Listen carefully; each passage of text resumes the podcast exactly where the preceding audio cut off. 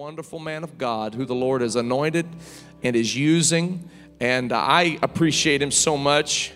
And uh, he, of course, is my nephew. He is my sister's oldest uh, child and uh, her oldest son. And uh, he is doing a wonderful work in Indianapolis alongside my father. And uh, watched him grow up. Uh, remember when he was born? And I've seen him to be nothing short of a Christian gentleman and a wonderful uh, believer who has a great Christian character.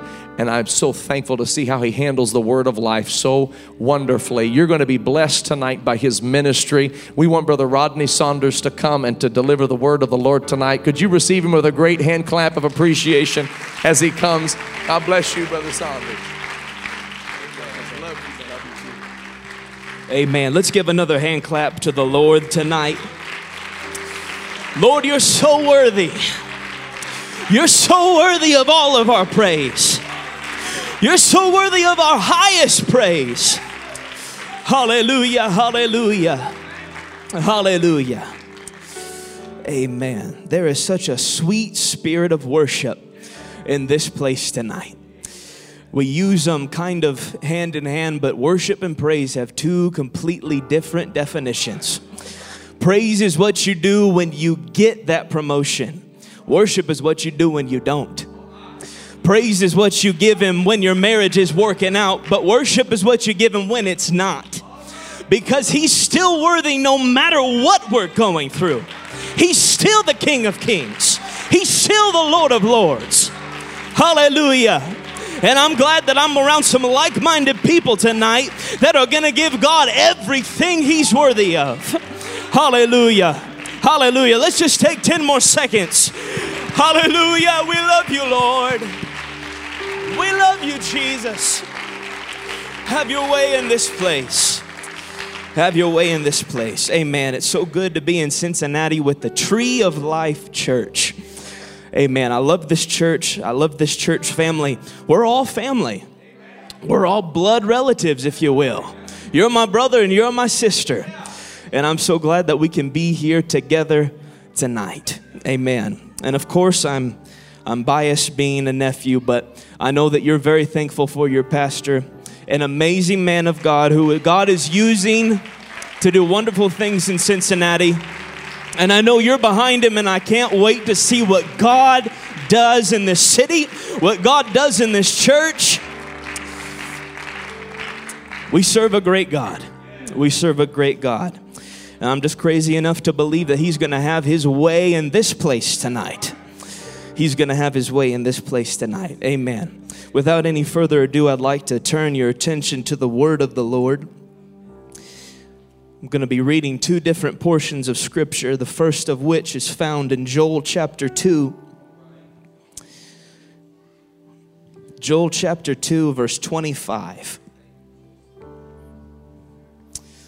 And when you have it, say amen. And the word of the Lord says this And I will restore to you the years that the locust hath eaten, the cankerworm, and the caterpillar, and the palmer worm, my great army which I sent among you, and ye shall eat in plenty, and be satisfied, and praise the name of the Lord your God, that hath dwelt wondrously with you and my people shall never be ashamed. Never be ashamed. Now, quickly turning to perhaps the most famous portion of scripture in the Bible Psalms 23.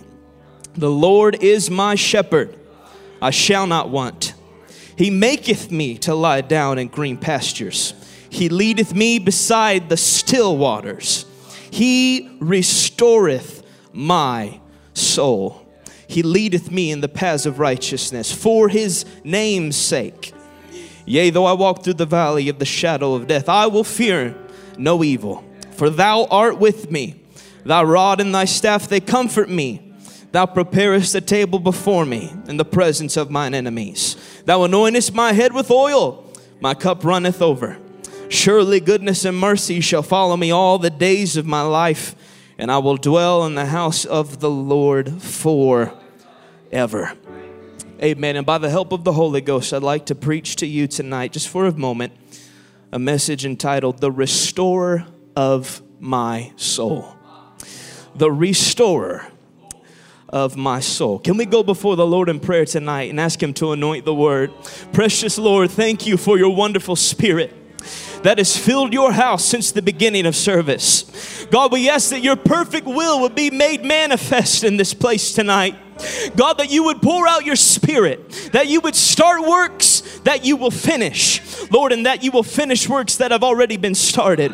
Lord, we ask that you would move in a mighty way, Lord, that you would anoint the word as it goes forth. I am but a vessel. Lord, anoint the ears of your people that we may not just be hearers of the word, but doers of the word. Lord, speak into our lives. We ask all these things in the precious, wonderful name of Jesus. And everybody said, Amen. Amen. Thank you for standing for the word of the Lord. You can be seated tonight in his presence.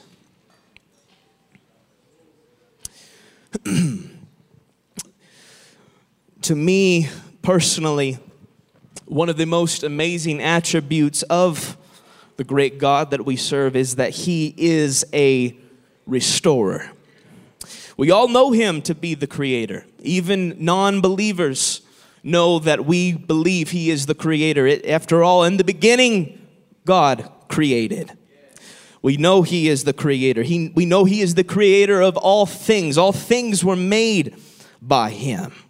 And without Him was not anything that was made. We all know Him to be the creator, the one who can speak into nothing and create something, the one who can take nothingness and, and create something tangible that you can see and you can touch and you can feel.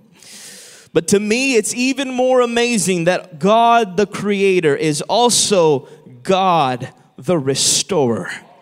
He is a restorer. It amazes me that He takes the time to reach into the mess that is humanity and restore the things and the people that are broken, the things and the people that are in pieces, the things and the people that have been shattered by unfair circumstance. Time after time after time throughout the Bible, we see where He has taken men, men and women who most would not have chosen. The men and women that God used were not probably picked first in gym class, if you will. They were not everyone's first choice, but they were God's choice. I would much rather be God's choice than man's choice.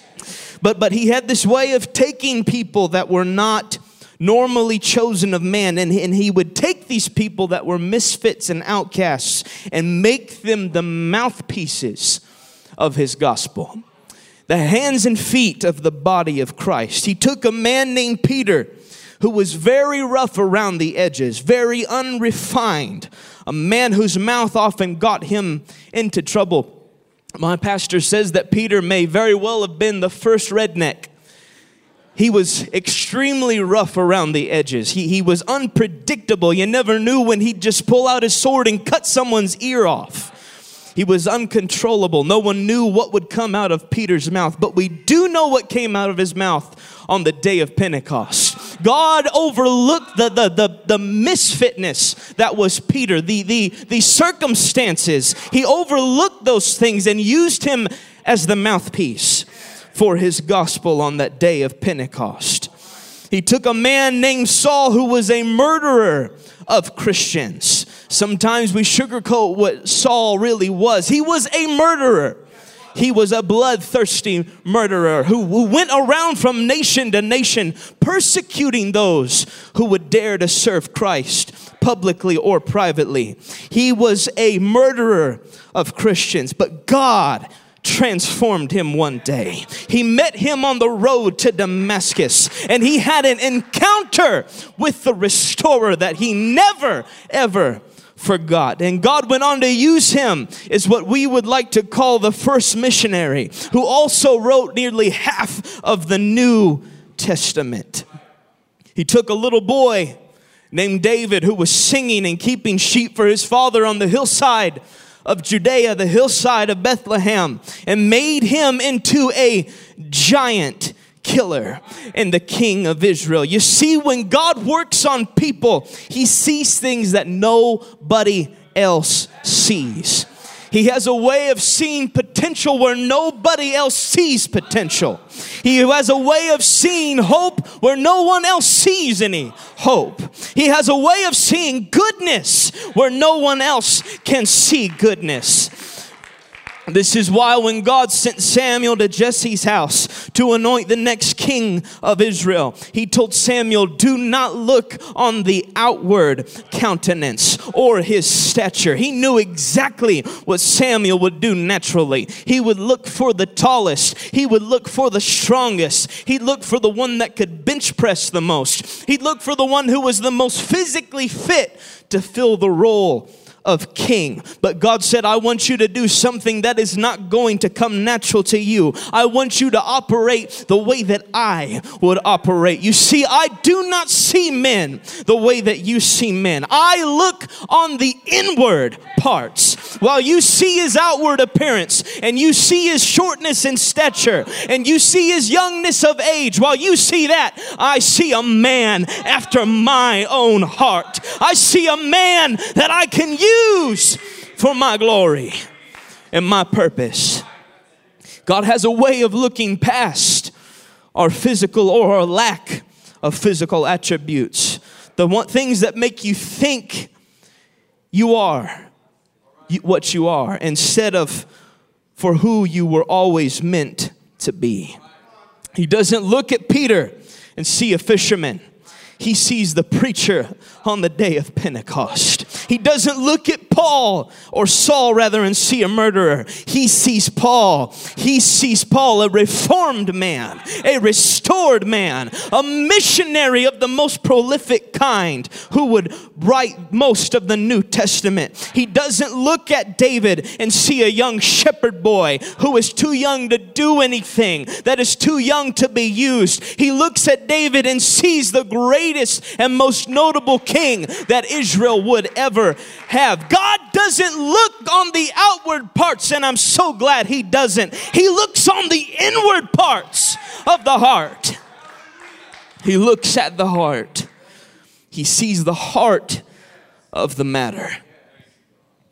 Restoration is something that has become a very big part of today's culture. It used to be that everyone wanted what was brand new, what was hot off the press at IKEA, or whatever was the most modern, whatever was the most cutting edge. But people today have become fascinated with restoring things that have seen better days. It is rather trendy now, if you will. Everyone is doing it. If you go to the flea markets on Saturday, the place will be full of people looking for their next DIY project. And if you hear anything I say tonight, let me tell you for all the DIYers in the place, it's not as easy as the YouTube video looks. It's not near as easy as that 10 minute time lapse video makes it look. I speak from experience. I attempted or completed eventually, but attempted to make a table a few weeks ago. It was just a short 10 minute time lapse video, but roughly 10 hours of work later, I'm just barely beginning to see the shape of what I want, the shape of what it's supposed to be. What that video made it look so easy. but the flea markets are full of DIYers looking for their next projects, the things that have seen better days, the things that are in pieces, the things that are not yet complete, the things that have not yet been restored. When they go looking, they don't look for something that's perfect. They don't go looking for something that already has it all together, if you will. They go looking for something that has been through some things. They go looking for something that has seen better days in its past. They go looking for something that even would look distressed in its current state. They look for something that they can make to serve their purpose. They look for something that they can use. They look for something that they can use. I don't know about you, but that sounds kind of like Jesus when he goes looking for his next quote unquote project, if you will. If you will. He, he doesn't go looking for the perfect. He doesn't go looking for someone who has no need for him. He doesn't go looking for someone who thinks, I've already got it all together. I don't have much need for a restorer in my life. No, he looks for the broken. He looks for the shattered. He looks for the thing that needs to be restored. He looks for the thing that is in need of a restorer. Hallelujah, hallelujah. I've seen some people take on some projects, and I'm not gonna lie, I thought they were absolutely crazy for attempting the thing that they were attempting. And my father might be one of those people, and he's not here, so I can I can say that. He he will tackle some projects that I think, my word, what have you gotten us into?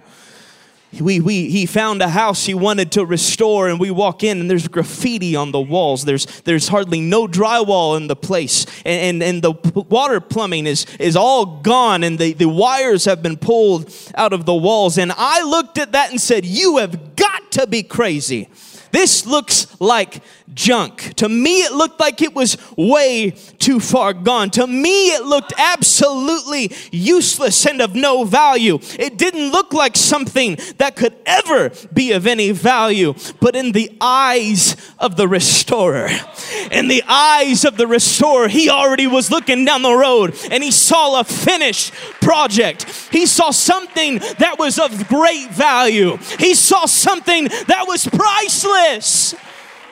He saw something that was completely priceless in the eyes of the restorer. One of the most interesting things to me about restorers is that they will completely restore something to its usefulness, but they'll leave most of the imperfections.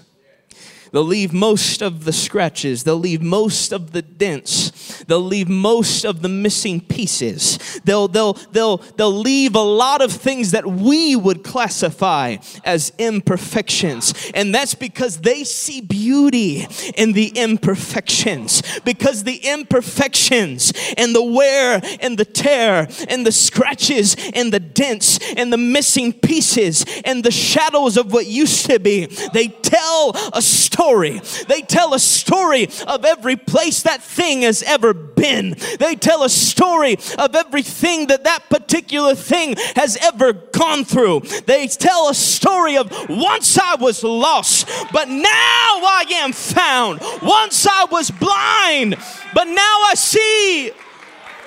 But now I see.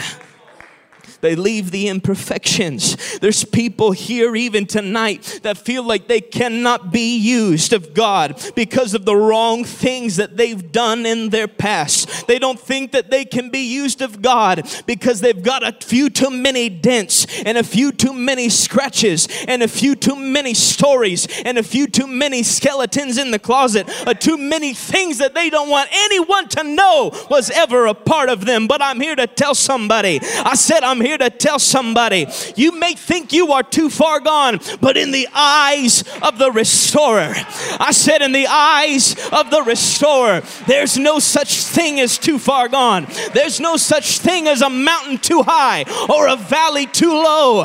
Hallelujah, hallelujah. In the eyes of the restorer, there's no such thing as too far gone. No such thing as too far gone. Hallelujah, hallelujah, hallelujah. I'm here to let somebody know this evening when God restores you and when God transforms you, I'm here to tell you He, he doesn't do it for your own glory, He doesn't do it for your own purpose. He does it for His glory, He does it for His testimony. And while you may be scared of the scars, and while you may be scared of the imperfections, and while you may be scared of the dents, they are a testament to His glory. They are a testament to His goodness. They are a testament to His mercy and how far He's willing to go to bring the prodigal home. Your scars tell a story A story of once I was lost, but now I'm found. Once I was blind, but now I see. Don't let the devil tell you you've been through too much to be of any use to God. Don't let him tell you that you are worthless. Don't let him tell you that you can't be used for anything in the kingdom. Don't let him tell you you have too many imperfections. Don't let him tell you there's too many things that you're ashamed of in your past. Your imperfections don't make you worthless. Your scars don't make you less. They give you value. They give you value. They give you value. Another thing that a restorer will do is he will look for things that are completely useless as they are. Things that are odds and ends, broken pieces of other things. They'll take these, these, these, these pieces that are misfits, these people's, these, these people and these things that, that, that don't fit in anywhere anywhere they go. They never feel fulfilled. They never feel like they belong. They never feel like they have a place. These things that are useless and pointless as they are, things that serve absolutely no purpose in their current state. But the restorer will take those things and they'll do what they call repurposing.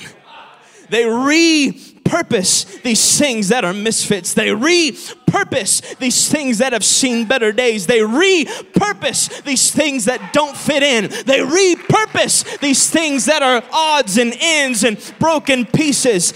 And they repurpose them you may feel like you are worthless the way that you are right now. You may feel like you are a misfit in the kingdom the way that you are right now. You may feel like you've already served your purpose and your glory days are over. But when the storer, restorer gets a hold of you, he will repurpose you. He'll give you a new purpose. He'll give you a new function. He'll give you a new life. He'll give you a new name. He'll give you a new family. He'll repurpose you. That's why when somebody comes into the church and is filled with the Holy Ghost and baptized in Jesus' name and completely transformed to His glory and to His purpose, their old friends don't even recognize them. Their old friends will not recognize them. They, they look at these people and they say, Man, you don't even walk the same. You don't even talk the same. You don't even laugh at the jokes you used to laugh at. You won't go to the places that you used to go to. And that's because we've been repurposed. We don't function the way that we used to function. We used to be broken. We used to be a misfit. We used to be an odd and an end. But the restorer got a hold of the broken pieces and made something beautiful. Made something beautiful. Hallelujah. You've been repurposed. You've been changed. You've been set free from the bondage of sin. You've had an encounter with the restorer, and you will never be the same again. Hallelujah. He doesn't restore us because we're worthy. He doesn't restore us because we're good enough. He doesn't restore us because we've done enough good works in our lifetime. He restores us, the Word of God says, for His name's sake.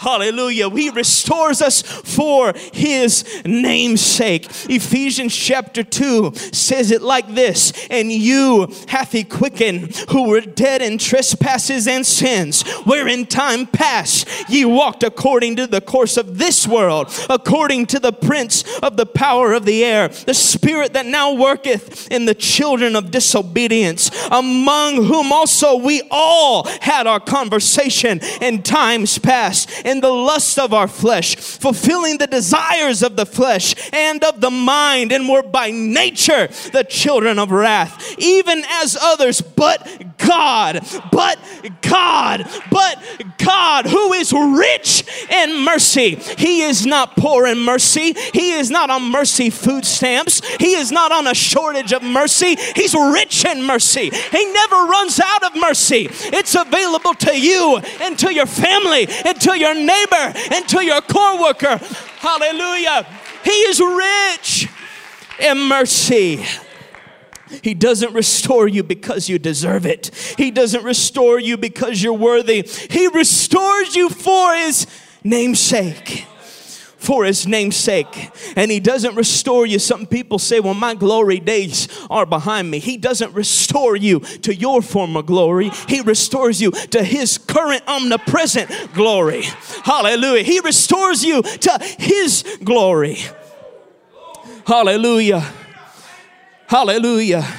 My father, the same one that likes to take on those crazy projects he owns a home remodeling and construction company. I still work with him on most of his big projects. And when I first started working with him, I thought, my word, Dad, you are way too much of a perfectionist. Who's gonna care that that piece of trim is a 16th inch too short? Who's going to care if, if you have to, to cut a few corners to get it done just a little bit faster? Why you have to do everything by the book? Why you have to do everything the way that you say it needs to be done? Why are you such a perfectionist? And finally, he got tired of hearing me say it and he said, Rodney, I, I, I am a perfectionist. I am the way I am. The reason I spend so much time on the small, insignificant, minute details, the reason that I take my time and make sure that it's done exactly right, exactly the way I want it to be done, is because my name is forever attached to what my hands do. My name is forever attached to the work that I do. You see, when people people ask who did this, I want them to proudly say, so and so did this, or so and so fixed this,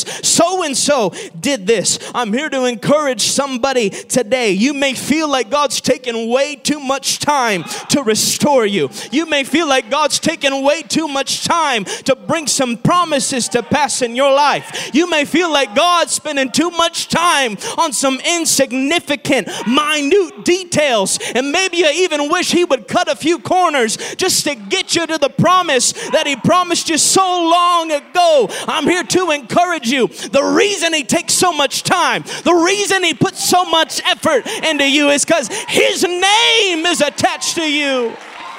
Hallelujah. Hallelujah. Hallelujah. When people see you, they should see Jesus. When people hear you, they should hear Jesus. When people have an encounter with you, they should have an encounter with Jesus. Hallelujah. Hallelujah. He restores you for his name's sake. Don't rush God. He's restoring you for His name's sake. Don't push Him to get you behind the pulpit. Don't push Him to get you on the platform. It'll happen eventually, but He's restoring you for His purpose, for His name's sake. He's making you into His image. Hallelujah. Sometimes it can be hard for people to let go and let God have His way with them. He wants to restore you. He wants to repurpose you. He wants to pick you up out of the muck and the mire.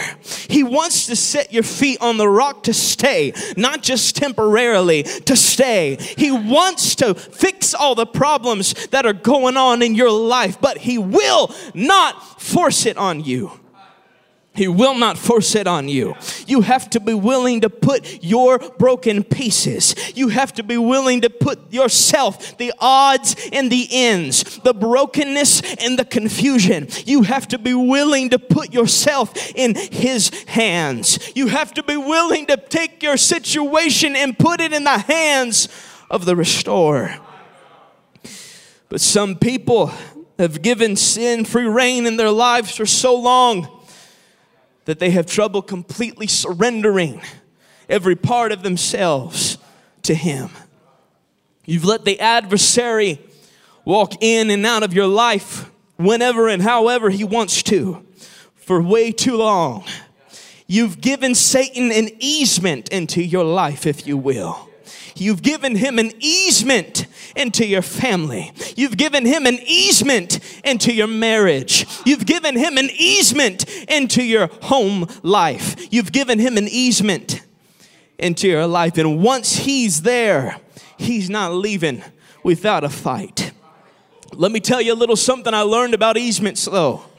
While studying for a rather difficult exam, I learned something about easements. Easements can turn into a huge legal mess. It is an absolute nightmare dealing with easements in the real estate world. As long as you allow someone to use your property, even if they don't ask, as long as you let them use it long enough and you don't say anything, they can keep using it no matter what you say. They can use it and they can abuse it. They can come and go as they please, and there's nothing you can do about it. I'm here to tell somebody or to warn somebody, rather, don't even give place to the devil. Don't allow him access into your life. Don't allow him access into your family. Don't allow him access into your church. Don't allow him access into your youth group.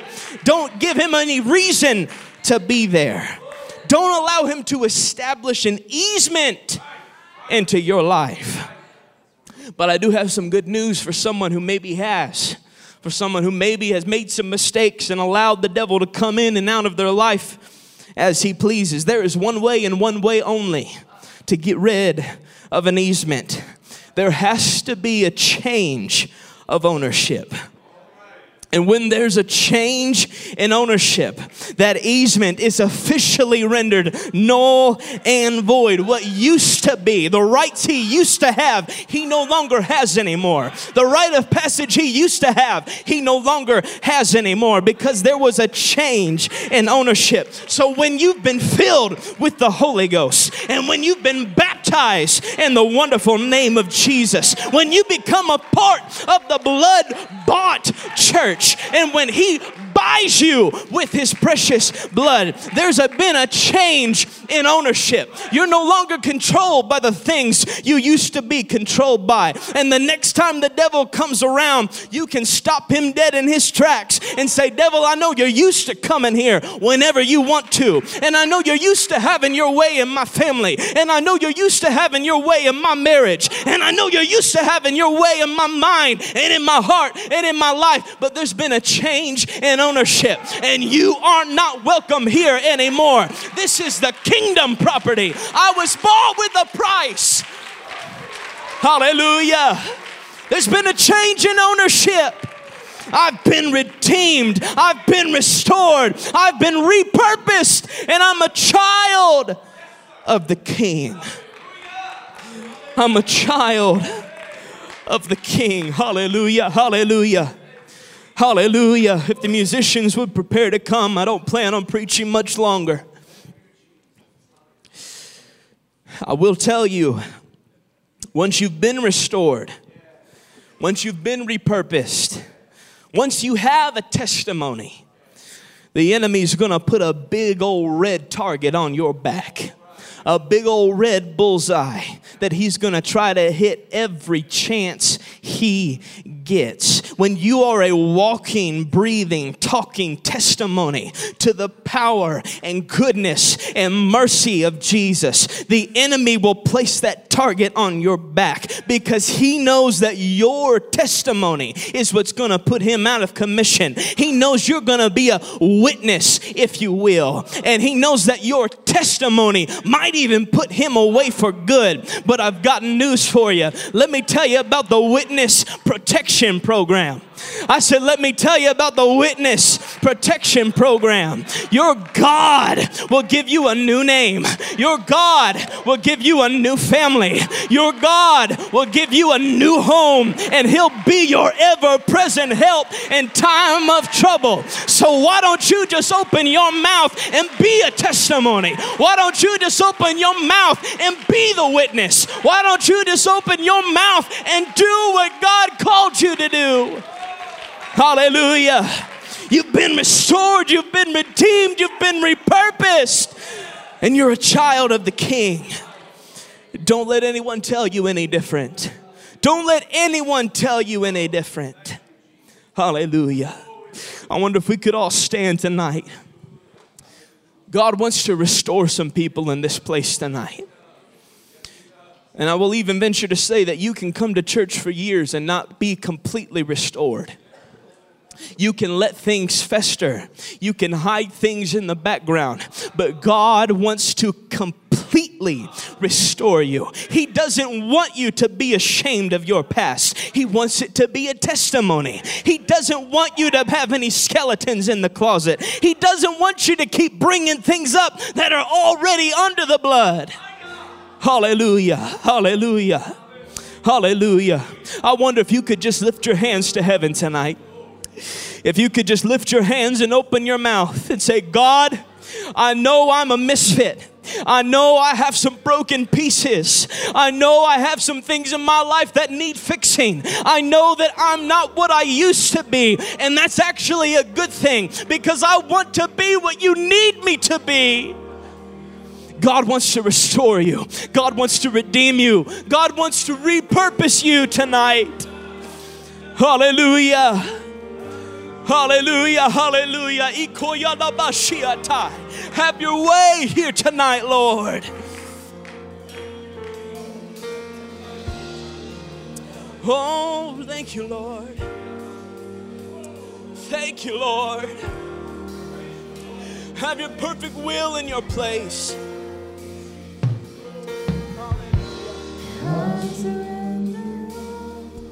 Hallelujah.